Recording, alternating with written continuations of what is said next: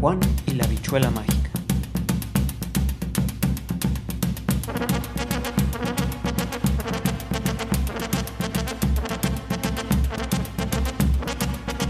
La madre de Juan dijo, se acabó.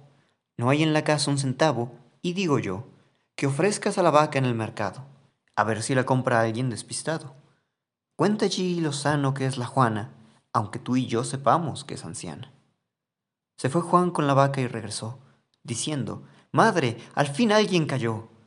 Jamás habrá un negocio tan redondo como el que hizo tu Juan. Mira el sabiondo.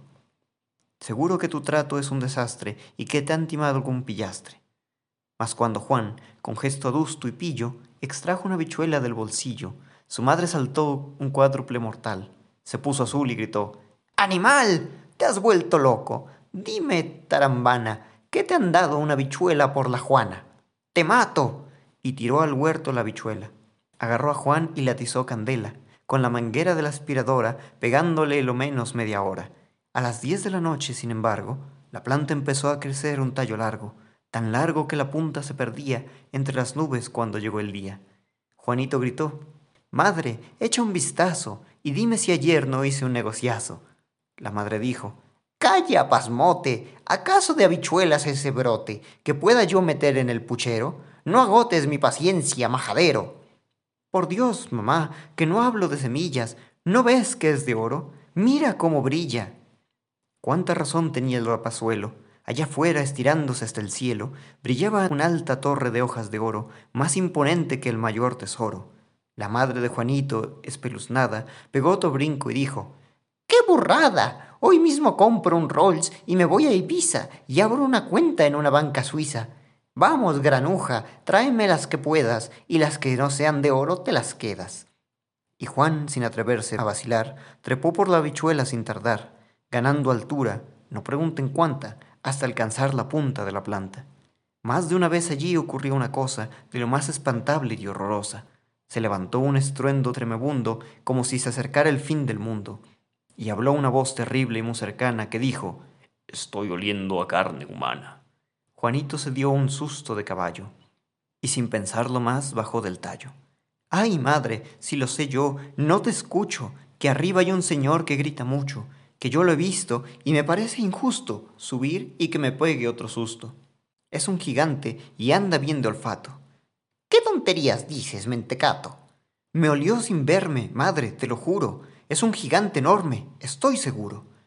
Naturalmente te olió, marrano, que no se te duchas más que en el verano, y apestas como un chivo y no obedeces, por más que te lo mande cien mil veces. Juan respondió, Mamá, ¿por qué no subes? ya que eres tan valiente hasta las nubes, tú misma.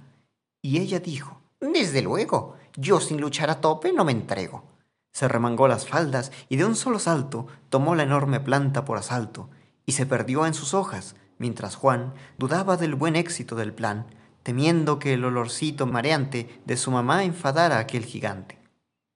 Mirando arriba estaba, hasta que un ruido que no esperaba, más bien un chasquido terrible y una voz desde la altura, llegaron a sus oídos. Estaba dura y le sobraban huesos, pero al menos los dos muslitos me han sabido buenos. Caramba, exclamó Juan, ese chiflado se tragó a mi madre de un bocado. Olfateó, ya lo decía yo, ese olorcito horrible, y contempló la inmensa planta de oro. Mala suerte, tendré que enjabonarme y frotar fuerte, para poder pasar por inodoro si quiero reincidir en lo del oro con que se dirigió al cuarto del baño por la primera vez en aquel año. Gastó siete champús, doce jabones y se llenó los pelos de lociones. Cepilló las muelas y los dientes y se dejó las uñas relucientes. Volvió luego a la planta nuestro chico y allá arriba seguía, hecho un borrico, sorbiéndose los mocos y escupiendo nuestro gigante bárbaro y horrendo. No estoy oliendo nada por ahora. Gruñía sordamente varias horas. Esperó Juan, por fin cayó dormido el monstruo y el muchacho sin un ruido hizo cosechar del oro a troche y moche y durmió billonario aquella noche. Bañarse, dijo, es algo muy seguro. Me daré un baño al mes en el futuro.